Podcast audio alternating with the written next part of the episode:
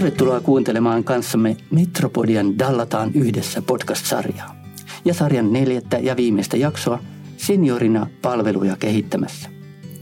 Tässä jaksossa keskustelemme hankkeessa kehitetystä vaikuttajaryhmätoiminnasta. Minun nimeni on Arto Tiuhonen, toimin Dallaten asiakaslähtöisempää liiketoimintaa ikääntyneiden liikunta- ja hyvinvointipalveluihin hankkeen asiantuntijana. Osaamiseni liittyy erityisesti senioreiden liikunta- ja hyvinvointikäyttäytymiseen. Hannele Hokkanen. Hei. On toinen asiantuntijamme ja Hannele on erityisesti vanhustyön ja vanhuspalvelujen osaaja. Minä olen Laureasta ja Hannele Metropoliasta ja hankkeessa on mukana myös Haakaheli ja ammattikorkeakoulu. Muodostamme yhdessä kolme AMK-liittooman. Tässä podcastissa mukana ovat myös Irma Marttila. Hei. Ja Irma tulee hankkeessa kootusta senioreiden vaikuttajaryhmästä sekä Hanna-Riitta Niku. Moikka. Hanna-Riitta on tekemässä geronomiopintoihin liittyvää opinnäytetyötään yhdessä Päivi Linkvistin kanssa. Sen aiheena on juuri tämä senioreiden vaikuttajaryhmätoiminta. Aloitamme ensin puhumaan Hannele kanssa siitä, miksi tämä vaikuttajaryhmätoiminta on tärkeää ja mitä odotimme vaikuttajaryhmätyöskentelyltä. Sen jälkeen otamme mukaan Irman ja Hanna-Riitan. Kuulemme siis vaikuttajaryhmäläisen omia kokemuksia tästä vaikuttajaryhmätoiminnasta ja saamme tietää Hanna-Riitalta, mitä opinnäytetyöntekijät oppivat tästä vaikuttajaryhmätyöstä. Aloittaja. Lopuksi vedämme Hannelen kanssa yhteen keskustelemme päätuloksia, eli kertamme vaikuttajaryhmätoimintaan liitettyjä odotuksia, kokemuksia ja jonkin verran myös tuloksia vaikuttajaryhmätyöskentelystä.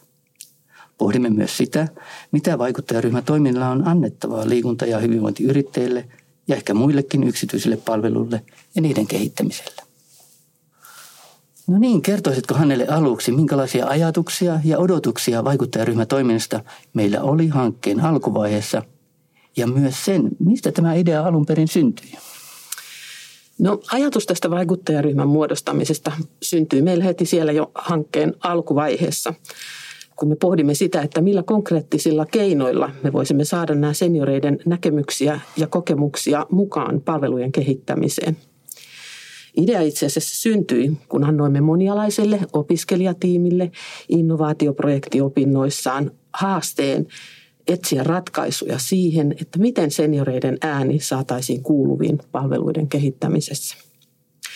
Idea oli meidän mielestämme hyvä ja päätimme jatkojalostaa sitä niin, että työskentely vaikuttajaryhmän kanssa voitaisiin tarjota yritykselle asiakaslähtöisen kehittämisprosessin tueksi hankkeen aikana.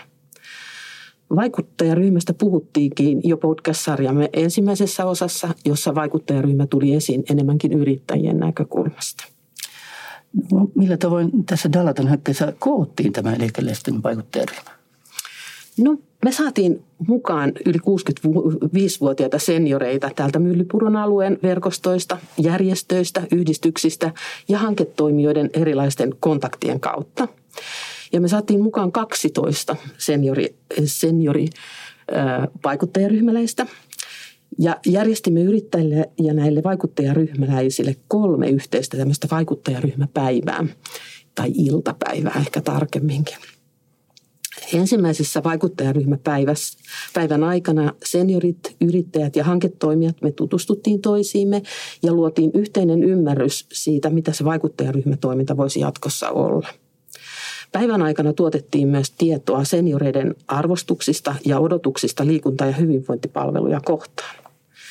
Toisena vaikuttajailtapäivänä me järjestettiin kohtaamistori, jossa pyrittiin lisäämään yritysten asiakasymmärrystä seniori- senioriasiakasryhmästä muun muassa empatiakartta-ajattelua hyödyntäen. Ja kolmannen vaikuttajaryhmäpäivän aikana yhteistyötä jatkettiin siten, että me järjestettiin yrityskohtaiset kohtaamistorit tapahtuman.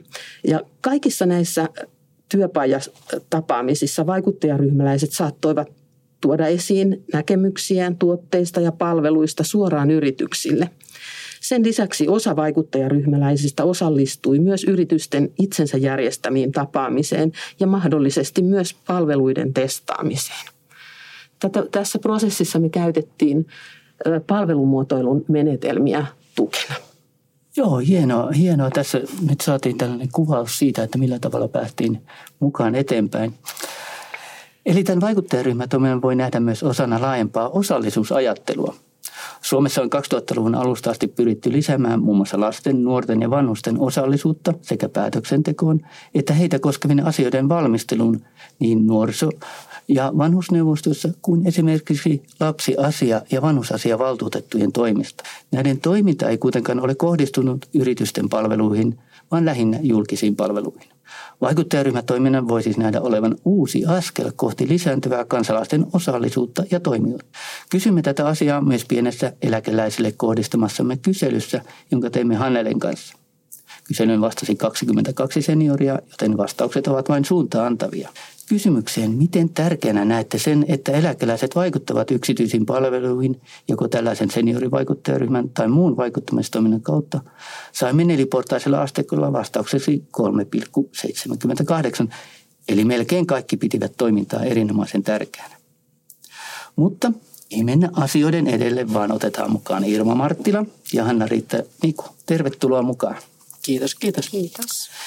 Me siis halusimme tietää, mitä seniorivaikuttajaryhmäläiset itse ajattelevat tästä roolistaan ja miten he kokivat oman toimintansa. Millä tavalla oikeastaan tulit mukaan vaikuttajaryhmätoimintaan? No kutsut, kutsut tuli. Eli mut kutsuttiin, että mä toimin täällä eläkke, eläkkeensaajien järjestössä täällä Myllypurossa ja sitä myötä tuli kutsu meille. Miten sä otit vastaan se kutsu? No tietenkin iloisella mielellä, koska onhan nyt kiva päästä vaikuttamaan omiin palveluihinsa ja päästä kuulemaan asioita, miten asioita hoidetaan tai minkälaisia palveluita pitäisi olla ja minkälaisia palveluita on. Joo. Oliko sulla mitään ennakko-odotuksia? No ei oikeastaan ennakko-odotuksia. Tulin vaan utelialla mielellä. No miten sä kuvailisit tätä vaikuttajaryhmätyötä? Mitkä, mitkä asiat sulle on jäänyt nyt mieleen tässä? Hannele kuvaili sitä prosessia, minkä te kävitte, niin mitkä on nyt niin kuin päällimmäiset tuntemukset? Ensinnäkin oli kiva kuulla eri yritysten palveluista ja palvelutarjonnasta.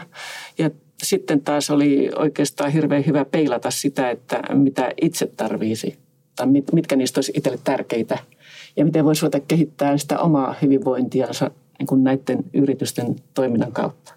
No tuliko sinulle jotain siitä ihan uusia konkreettisia juttuja, mitä sä oot aloittanut? No tuli, tuli. Kyllähän mä oon aina tiennyt, että mm, täytyy huolehtia, että kuka huolehtii musta, jos en mä itse huolehdi. Niin ensinnäkin tota, kaikki nämä perusjutut on, miten sä syöt, miten sä liikut, miten nukut, onko sulla ystäviä, käytkö sä missä kaikessa. Ja kaikkea niin rupesi miettimään tavallaan tarkemmin sitä, että miten mä toimin ja miten mä omaa kroppaani hoidan. Että miten mä huolehdin itsestäni. Oliko sinne sellainen juttu, että, että useasti ajatellaan, että eläkeläistä ajattelee julkisia palveluja ensisijaisesti ja, ja yksityiset on taustalla. Tuliko tässä jotenkin yksityiset palvelut sulle lähemmin, läheisemmäksi? No kyllä tuli. Siellä on muun muassa yksi sellainen järjestö, joka tota, nyt tulee auttaa ja puhumaan koko mun yhdistyksen ihmisille muun muassa kuuloasioista. Aivan. Koska tota, kyllähän siellä nousi sellaisia asioita esille, joista kannattaa niin kuin puhua muillekin eikä vaan itsellensä. Ja markkinoida, nyt on uniapnea lisääntynyt, on lisääntynyt, ihmiset ei halua käyttää kuulolaitteita ja kaikkea semmoista. Ja ne on kenties itsellekin joskus edessä. Minusta oli hirveän tärkeää kuulla näistä ja viedä sitä viestiä eteenpäin. Joo, siinä oli ihan todella konkreettinen kuvio hyöty Joo. teidän, teidän niin eläkeläisryhmällä. Mm. No entä sitten Hanna-Riitta? Minkälainen kokonaiskuva tästä työstä, tästä toiminnasta on syntynyt tässä teidän opinnäyteprosessissa, joka on vielä siis kesken, eikö? Joo, kyllä. Meillä on tosiaan vielä opinnäytetyö on analyysivaiheessa menossa, että mehän päästiin mukaan tähän toimintaan viime syksynä. Päästiin osallistumaan kahteen näihin yhteiskehittämisen työpajaan ja sen jälkeen haastateltiin vaikuttajaryhmäläisiä, että minkälaisia kokemuksia heillä on. Että on ollut mielenkiintoinen prosessi ja tosiaan jatkuu vielä tämän kevään ajan. Jos kysyn teitä molemmilta näistä työpajoista, että minkälaisia fiiliksiä teillä oli näistä työpajoista? No jos mä aloitan, niin mä tykkäsin ja siinä sehän oli siitäkin kiva juttu, että siinä verkostoitu tai oppitunteen ihmisiä eri puolilta kaupunkia ja kuuli niin palveluista ja asioista, että tosi mielenkiintoista oli olla. Miten Hanna-Riitta, sä olit, et ollut kaikissa, mutta... En ollut kaikissa. Syksyn työpajasta jäi mieleen just tämä empatiakartta oli, oli uusi mm. työkalu itselle, että mekin saatiin hyviä tämmöisiä vinkkejä tai uusia, uusia työkaluja tämmöisten työpajojen vetämiseen ja oli meillä oli pääasia, että me tutustuttiin näihin vaikuttajaryhmäläisiin ja yrityksiin, niin näiden työpajojen kautta tuli konkreettisemmaksi myös tämä opinnäytetyön aihe. No tota, uskallanko mä kysyä, että mitkä seikat sieltä opinnäytetyöstä sitten nousee esille, vaikka se on vielä kesken? Um, no sieltä oikeastaan mitään tämmöisiä suuria yllätyksiä noussut, että kaikki vaikuttajaryhmäläiset oli aika samoilla linjoilla – Um, ehkä se oli yllättävintä, että yritysten kanssa ei tehty hirveästi yhteistyötä näiden työpajojen ulkopuolella ja siihen oli erinäisiä syitä, että ei joko nähty tarvetta tälle yrityksen palvelulle tai yrityksen tarjoama palvelu oli liian kaukana, missä henkilö asui tai haastateltava asui ja hinta oli myös yksi, että ei lähdetty testaamaan palvelua, jos se koettiin liian kalliina. Joo, nehän on itse asiassa hirveän hyviä tuloksia tietenkin se alueellisuus ja läheisyys, hinta, kaikkihan nämä Kyllä. on niin keskeisiä asioita, että, että tota, e, Nehän on hyviä tuloksia. Niin, juuri niin ja oli tosiaan se tuli selkeämmin vielä, että kyllä eläkeläiset varsinkin vertailee tätä hintaa ja hyötyä, että se on tärkeää, että lähdetään semmoiseen mukaan, joka oikeasti koetaan tarpeelliseksi. No miten Irma, miten sä ajattelit, että pystyittekö miten hyvin vaikuttaa näihin yritysten tuotteisiin ja palveluihin tässä prosessin aikana? No itse asiassa pystyttiin. Mä olin tätä, mm, siinä ekassa istunnossa, missä tapasin yrittäjän ja sitten siinä oli myöskin Laureasta, kun oli opettaja kuuntelemassa, niin siinä yrittäjä muutti juttuansa ja lisäsi siihen yhden jutun keskustelun pohjalta. Se oli itse asiassa seuranta – kun se oli kysymys kaikista näistä itsensä hyvinvointiin tähtäävistä jutuista, mutta miten sitä seurattaisiin. Ja siihen tulikin se yksi palikka lisää. Ja se oli musta hyvä. Joo. Se oli se, missä te olitte niin kuin yrittäjän kanssa kahdestaan joo, ja sitten siinä kyllä, oli joo. meidän, meidän hanketyöntekijä mukana. Ja, kyllä. Joo, mä itsekin olin monessa niistä ja, ja, ja huomasin niissä, että tota, hyvin tarkalla korvalla yrittäjät kuunteli niitä, mm. niitä tätä teidän juttuja, että musta, mustakin vaikutti, että pystyitte vaikuttamaan. Mutta sä olit myös oli, sä olit jonkun yrityksen äh, ihan omaa tuotetta tai palvelua testaamassa. Minkä sellainen kokemus se oli? No ihan hyvä kokemus. Mä tota, ihan mielellään mie, mieli hyvin. Ja kyllähän sitä katteli eri, eri silmällä tavallaan, kun oli ollut, on ollut tässä vaikuttajaryhmässä, niin osasi sillä tavalla niin kuin arvioida. Ja siinä jäi sitten tietenkin se, että harkittavaksi tuli tarjous, että lähtisin, mutta aika kallis oli. Joo, siis testaamaan ihan pidemmän. Joo, joo. Okei. Okay. Että se olisi niinku sellainen toive, että se olisi vähän edullisempi se testaus. Vai? Niin, joo, joo, totta. Joo. Mutta tota, ihan hyvät fiilikset siitäkin ryhmästä jäi. Joo. Hyvä. Pohditaan vähän vielä yhdessä sellaista kysymystä, että mikä, mikä olisi niin paras tapa organisoida, organisoida tällaista eläkeläisten vaikuttajaryhmätoimintaa? Tota, mikä taustayhteisö siellä voisi olla, niin teidän mielestäni paras. Mehän kokeiltiin tässä vaan, niin kuin hänelle tuossa alussa sanoi, tästä tältä alueelta ja vähän verkostoiduttiin. Tuliko tällaisia ajatuksia joko Hanna-Riitalle tai Irmalle tai, tai Hannelelle? Niin, jos mä ajattelen itseäni, niin mä en tehty pitkään yhteistyötä kampuksen kanssa, niin se niin viestit tulee automaattisesti niin kuin tähän eläkkeensaajien järjestöön, missä mä oon. Että sitä kauttahan se asia leviää, mutta jostain, miten se sitten muuten, että sitä vaan täytyy täällä alueella levittää ja sitten eri puolille tähän lähiöihin, lähialueille kanssa. Että tällainen paikallisuus olisi Joo, tärkeää. Niin. niin. se etäisyys tulikin tuolla mainittu jo aiemmin, että se on niin tärkeää. Miten Hanna-Riitta, oliko tämä teillä esillä?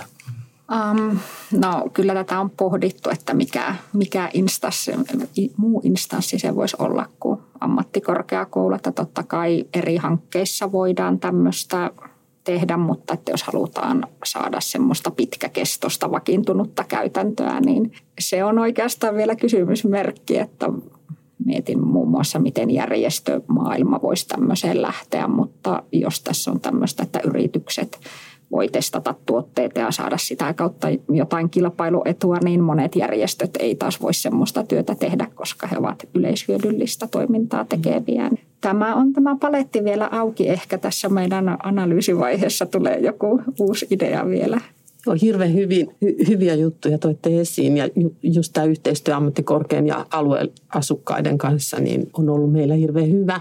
Mutta mä näen vielä yhtenä sellaisena tärkeänä, että ne yrittäjät itse rakentaa oma palvelunsa ympärille vaikuttajaryhmää. Että se on varmaan, varmaan niin kuin se, mitä ehkä tässä hankkeessa oli kiva just, että he sai vähän sitä kokemusta siitä senioreiden kanssa työskentelystä, koska kaikille ei ollut niin kuin aikaisemmin kontaktia senioriassa. Ja sehän on itse asiassa tässä meidän hankkeessa tämä Lean Startup-menetelmä on vähän sellainen, että yritysten pitäisi tehdä niitä omia kokeiluja testiryhmiään. Mutta me kysyttiin Hannelen kanssa tässä, tässä tota pienessä kyselyssä tätä myös, ja meillä oli tässä vähän muitakin vaihtoehtoja.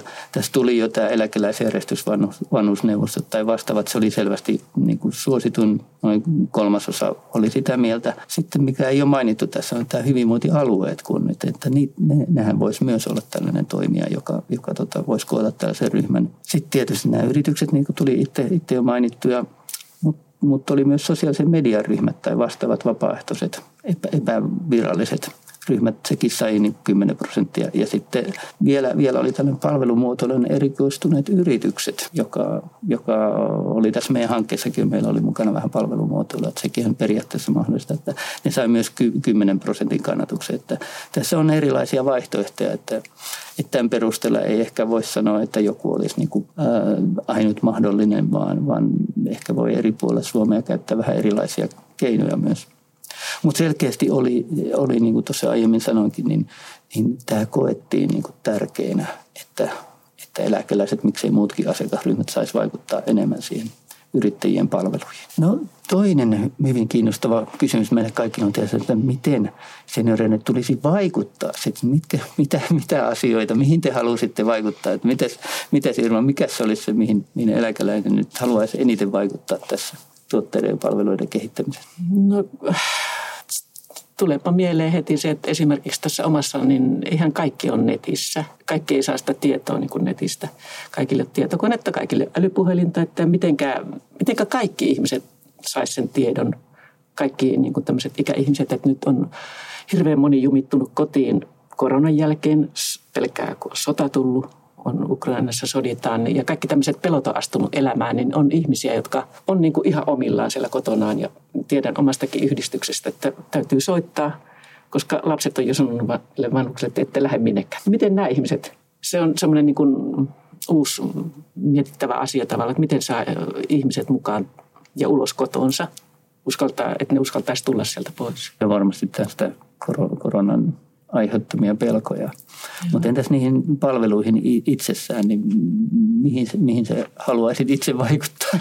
No mä haluaisin vaikuttaa, tota, kun mä tiedän kaikki ne tarpeet itsestäni ja tiedän, että niitä on meillä kaikilla, niin, niin että mahdollisimman, tai onhan meillä ollut tilaisuuksia, jossa meillä on esimerkiksi meille tullut täältä opettajia ja me on kerrottu sitten niistä toiveista, mitä meillä on ja mitä kaikkea me tarvittaisiin ja minkälaisia palveluita. Että nyt on muun muassa Hannelen kautta saanut tästä uniasioista ja kaikista tämmöisistä puhujaa yritystä meille kertomaan. Että musta, mulla on semmoinen tunne, että mulla on helppo niin kun, ottaa yhteyttä tänne, kun tää, tänne kampukselle. Täällä on niin monen alan asiantuntijoita. Aivan. Niin sitten jotenkin, ja tuon viestejä sitten, että mitä meidän ihmiset toivoo ja mitä on niin kuin sydämelle ja mitkä, mitä asioita, mitä palveluja tarvitaan. Onko se, niin se sopivuus eläkeläisille jo jos vertaa vaikka keski-ikäisiin tai nuoriin, kun useasti markkinoidaan esimerkiksi nuorille palveluita, mm. vaikka meillä on niin kuin valtavan iso mm. eläkeläisryhmä ja, mm. ja, ja teillä on myöskin ne niin kuin rahaa, mm. niin siinä on joku, me käytiin tätä läpi yhdessä webinaarissa, ihmeteltiin tota mm. kuluttajasosiologien kanssa, että miten se on edelleenkin mahdollista, että miksei, miksei markkinoida eläkeläisille, niin koet sä tämän ongelmaksi? Mulla on vähän semmoinen tunne, että tota, media ja joku ihmiset kuvittelee, että me ollaan sellainen tavallinen lauma, jotka kulkee reinoissansa. Mm-hmm. Meille on, me ollaan niin kuin kaikki samanlaisia. Meitä on niin monen näköistä ja monella lailla toimeen tulevia ja pärjääviä, että meidät pitäisi nähdä yksilöinä. Ja varmasti Tavallaan niin kuin, ihan, että mä oon minä ja mulla on oma historia ja mä oon tässä tilanteessa nyt, mutta ja edelleen menin muun muassa aikuispalettitunnille, kun pyydettiin niin, että ihmiset, musta tuntuu, että se loukaa, että monestikin siellä, kun ei opetella tuntemaan ihmisiä ja niiden historiaa, ja, että jokaisella on se oma reppu selässä, se jokaisella on ne omat vahvuudet. Ja tota, meidän pitäisi niin kuin sillä tavalla arvostaa täällä vanhempia ihmisiä, niin kuin tuolla muissa maissakin arvostetaan. Joo, mites, mites Hanna-Riita, tuliko tämä teille esille, esille että mihin, mihin erityisesti kannattaisi vaikuttaa? Tämähän on loistava niin kuin ajatus, että ei nähdä harmaana massana, vaan että otetaan yksilöistä, mutta jotenkin tar- tarkemmin, tarkemmin ehkä, oliko hinta tai laatu tai tällaiset asiat No esille? ainakin markkinointi nousi esille, että osataan markkinoida ja niin kuin tuli palautetta ehkä näistä yrityksistäkin, että ei ollut ehkä tämmöistä punaista lankaa, että miten senioriryhmälle markkinoidaan, että siihen, siihen kyllä niin kuin kannattaa panostaa yritysten ja tosi hyvä, mitä Irma sanoi, että ei todellakaan ole se yksi yhtenäinen massa, vaan pitää kuunnella senioreita, mitä halutaan ja niitä tarpeita on varmasti moninaisia, ei vain yhtä ratkaisua kaikille. Miten Hannele, minkälaisia ajatuksia sinulla on tullut tässä prosessin aikana, että mitä, mihin senioriasiakkaiden pitäisi vaikuttaa? Varmasti just siihen asiaan, just tähän, mistä puhuit siitä, että, että siihen yksilöllisyyteen, että palveluit pitää olla erilaisia, koska jokaisella on se oma reppu selässänsä ja oma elämähistoriansa ja tapansa toimia, niin palvelut, palveluissa olisi sitä monipuolisuutta ja, ja asiakasryhmälle sopiva, sopivaa. Ja sitten varmaan se hintakysymys on myöskin sellainen, että osa, osa eläkeläisistä heillä on varaa käyttää, osalla ei. Eli sekin on niin kuin ihan samalla lailla siellä repussa on eri, eri, erilainen lompakko jokaisella käytettävänä. Ja varmaan niin kuin se yksi, mitä, mitä puhuisit siitä arvostuksesta, niin just niiden laadukkaiden palveluiden, että se mitä tuotetaan, että se olisi sitten laadukasta. Ehkä tämmöisiä ajatuksia. Tuosta vielä voisi siitä markkinoinnista, että se tuli hyvin siellä heti, heti hankkeen alkuvaiheessa esille yritysten näkökulmasta myöskin, että on haasteellista se, että miten tavoittaa seniorit, seniorit että se on yksi, yksi asia. Ja siinä ensimmäisessä työpajassa me vähän kysyttiinkin sitä silloin senioreilta, että miten heitä parhaiten tavoittaisi. Yritettiin saada sieltä sitten vähän eväitä matkalle, että mitä me tarvitaan tässä valmennusprosessissa tukea, että siihenkin saataisiin ehkä jotain vastauksia. Joo, siinä voi olla, että esimerkiksi toi kuntosali kuntosalitoiminnan niin kuin historia on vähän sellainen, että, että se ei ole vielä mennyt niin kuin elä, eläkeläisiä asti, kun on vasta just nyt menossa. Ja on ajateltu aina, että nuoret ja keskikäiset tulee. E, että se ei ole vielä tota, kehittynyt se yritystoiminta sellaiseksi, että nähtäisiin nähtäisi potentiaalisena asiakaskuntana yli 65-vuotiaat. Nyt varmasti on jo sellainen tilanne, ollut vähän aikaakin, että tässä varmaan niin kuin täytyisi herätä siellä yrittäjäpuolella, että hei, tässä on oikeasti potentiaalinen asiakaskunta. Ja tähän liittyy myös tutkimus, että tota, meillähän on ollut, ollut vasta vähän aikaa sellaista tutkimusta, joka korostaa esimerkiksi lihasvoiman va- vaikutusta. Että ei, ei tästä on 15 vuotta, niin silloin varoiteltiin, että ei vanhoja ihmisten pitäisi nostaa painoja, vaan, vaan nyt uusin tutkimus osoittaa, että pikemminkin pitää aika isolla painolla nostella, että pysyy se lihasvoima ja kehittyy. Ja se kehittyykin itse asiassa aika hyvin just eläkeläisellä suhteessa siihen, mikä se on ollut. Että tässä on niin kuin tutkimuskin tuottaa sellaista tulosta, joka, joka korostaa sitä, että, että esimerkiksi kuntosali, liikunta, myös muita hyvinvointipalveluita pitäisi tarjota myös eläkeikäisille. No niin, mutta tota, mitäs mieltä panelistimme sitten on siitä, että miten tätä vaikuttajaryhmätoimintaa pitäisi kannattaa niin kuin jatkojalostaa tulevaisuutta ajatellen? Mitkä olisi tärkeimmät jutut? Otetaan tällainen loppukierros tätä, tästä aiheesta. No minusta oikeastaan niin kuin kaikissa palveluissa täytyisi olla vaikuttajaryhmä. Tavallaan, että miksi järjestää jotain palvelua, jos ei tiedä, miten se vaikuttaa. Ihan niin kuin ytimessä, niin kuin ihan se, että jos olisin yrittäjä, niin kyllä kai mä haluaisin tietää, että miten minun palveluni vaikuttavat ihmisten hyvinvointiin tai johonkin. Se oli selkeä ja ytimekäs. miten Sanna Riitta? Niin, tämä jatkojalostaminen on tosiaan, tai on pohdittu, että just, että mikä instanssi sitä, sitä vaikuttajaryhmätoimintaa voisi järjestää ja myös mitkä aiheet kiinnostaa senioreita, että he haluaa lähteä mukaan. Että kyllä tuolta vastauksista niin kuin aihealueeksi nousi just tämä oman hyvinvoinnin ylläpitäminen ja myös yksinäisyys oli yksi teema, että semmoiseen haluttiin lähteä mukaan, millä voitaisiin ennaltaehkäistä yksinäisyyttä. No entäs Hannele, miten niin ammattikorkeakoulun tota, ammattikorkeakoulujen näkökulmasta, miten sä ajattelet, miten tätä juttua voisi jatkoilla jalostaa tämän, tämänkin hankkeen jälkeen? Varmaan, varmaan just näiden, näiden meidän yhteyksien hyödyntäminen ja se, että me saadaan niin kuin monenlaisia erilaisia ikääntyneitä mahdollisimman paljon mukaan, että me saadaan sitä moniäänisyyttä. Me puhuttiin just siitä, että kuinka, kuinka erilaisia ikääntyneet on, että saataisiin niitä erilaisia näkö, näkökulmia mukaan, koska sitten siinähän on mahdollisuus sitten tukea yrityksiä – eli tavallaan tarjota sellaista palvelua, että on näitä vaikuttajaryhmiä meillä, jota sitten yritykset vois mahdollisesti hyödyntää ja me kouluttajaorganisaationa tietysti voitaisiin sitten tukea niitä yrityksiä siinä omassa kehittämisprosessissaan. Ja sitten mä näen, että hirveän tärkeä osahan tässä on myöskin sitten se, että me saadaan itse tänne meidän talon sisään vaikuttajaryhmältä näkemyksiä – jotka voi olla sitten vaikuttamassa siihen, että me täällä tunnistetaan kyllä, että minkä, minkä tyyppisiä palveluja pitää kehittää, koska sitten meille myös opiskelijoita tuetaan yrittäjyyteen, että mahdollisuuksia on valtavan paljon. Ja tässä on ollut, niin kuin sanoin jo siinä alussa, että innovaatioprojekti, joka on osa opiskeluja. Se, se avaa niin opiskelijoita miettimään sitä asiaa. Sitten tässä opinnäytetyö. Sitten voi tulla jatkohankkeitakin tietysti tästä aiheesta. Ja varmaan itse ajattelen, että myöskin ihan sinne koulutukseen voi laittaa tästä aiheesta. Ei ainoastaan senioreiden niin kuin vaikuttamisesta, mutta siitä vuorovaikutuksesta, mikä, miten tärkeää se on asiakkaita. Eikä ainoastaan yrityksiin, vaan onhan julkiset palvelut ihan samalla tavalla niin kuin sellaisia, joissa pitäisi kuunnella asiakkaita yhä, yhä enemmän ja asiakkaat odottaa myös sitä, että laatu, laatu on hyvää ja vuorovaikutus toimii. No niin, me ollaan nyt Hannelle käyty tätä vaikuttajaryhmätyötä työtä, tota, Hanna-Riitan ja Irman kanssa läpi, niin tehdäänkö vähän pientä yhteenvetoa? Mitä sulle on jäänyt mieleen tästä vaikuttajaryhmätoiminnasta niin kuin yleensä ja nyt tästä meidän podcast-keskustelusta? vaikuttajaryhmätoiminnasta ja tämän, oikeastaan tästä keskustelustakin, niin hirveän vahvasti se näkökulma, että, että kun palveluja kehitetään, niin siellä täytyy olla koko prosessin ajan mukana se ikääntyneiden ääni tai se asiakkaiden ääni. Nyt tässä meidän kohdalla me puhutaan senioreista. Sen mä näen niin kuin ihan ykkösasiana ja, ja jotenkin niin kuin kun kuntasektoriakin seuraa, niin siellä jo paljon otetaan on niin kuin lähdetty siihen, että on tämmöistä lean startup-ajattelua ja sitten siellä on sitä palvelumuotoiluajattelua, jossa molemmissa tämä asiakkaan mukana kulkeminen jo palvelujen kehittämisen vaiheessa nähdään tärkeäksi. Että toivoisi sitä niin, että jatkossa, tai sanotaan niin, että tästä niin kuin tulee itselle se, niin että se on varmaan se, mikä niin kuin vahvistuu vielä selkeästi tämän keskustelun kautta ja myöskin tässä prosessissa mukana olleen, olleena niin sitä kautta. Miten sä näet, Arto?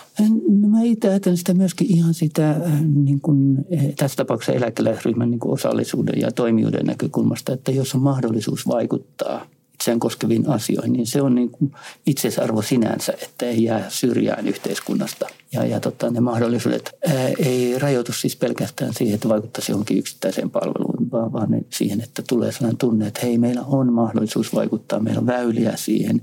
Ja jos jotain puuttuukin, niin, niin olisi, olisi sitten se ääni mahdollista tuoda esiin. Mutta mitä sä ajattelet, puhuttiinkin tuossa, että mikä ammattikorkeakoulun tehtävä tässä hommassa olisi? No varmaan ajattelen tässä prosessissa esimerkiksi se meidän, meidän tehtävä on ollut tukea niitä yrityksiä ja me ollaan siihen löydetty hyvä keino. Eli me ollaan saatu vaikuttajaryhmäläiset mukaan ja sitten mä näen niin kuin ammattikorkeakoulun tärkeänä tehtävänä myöskin sen, että, että siellä tulee myöskin se vaikuttajaryhmän etu mukaan. Eli heidän täytyy myöskin siitä jollakin tavalla hyötyä, kokea sitä hyötyä, mikä tässä on ollut varmaan paljon sitä osallisuutta, saa, koke, saa kokemusta siitä, että pystyy vaikuttamaan. Mutta ehkä mä, ja sitten totta kai, kun, kun me hankkeessa ollaan, niin näähän tarjoaa valtavan hyviä oppimisympäristöjä meidän opiskelijoille. Eli nyt tässä meillä on ollut siellä alussa, meillä ei ole niin tässä hankkeen, hankkeen sisällä mitenkään rakennettu sitä, että tätä kauheasti rakennettaisiin niin opiskelija, opiskelijoiden varassa, mutta siellä alussa me ollaan saatu sitä ideaa just koko tämän vaikuttajaryhmän muodostamiseen. Ja toisaalta sitten me saadaan arviointiin vahvasti sitten tämän opinnäytetyön kautta koska he on sitten ulkopuolisia. Me saadaan sieltä sitä arviointia sitten siihen, että miten me ollaan onnistuttu sen lisäksi, että me toki joudutaan muutakin arviointia tekemään, mutta yhtenä osana siihen. Ja mä itse näen myös sen, että ammattikorkeakoulujen meidän tehtävähän perustehtävä on se, että me tätä alueellista elinvoimaa lisätään. Ja, ja se tarkoittaa silloin, että me ollaan ää, eri, eri järjestöjen asiakas- tai asukasryhmien kanssa tekemissä ja tietysti yritysten kanssa ja palveluja tuottavien julkistenkin tietenkin kanssa.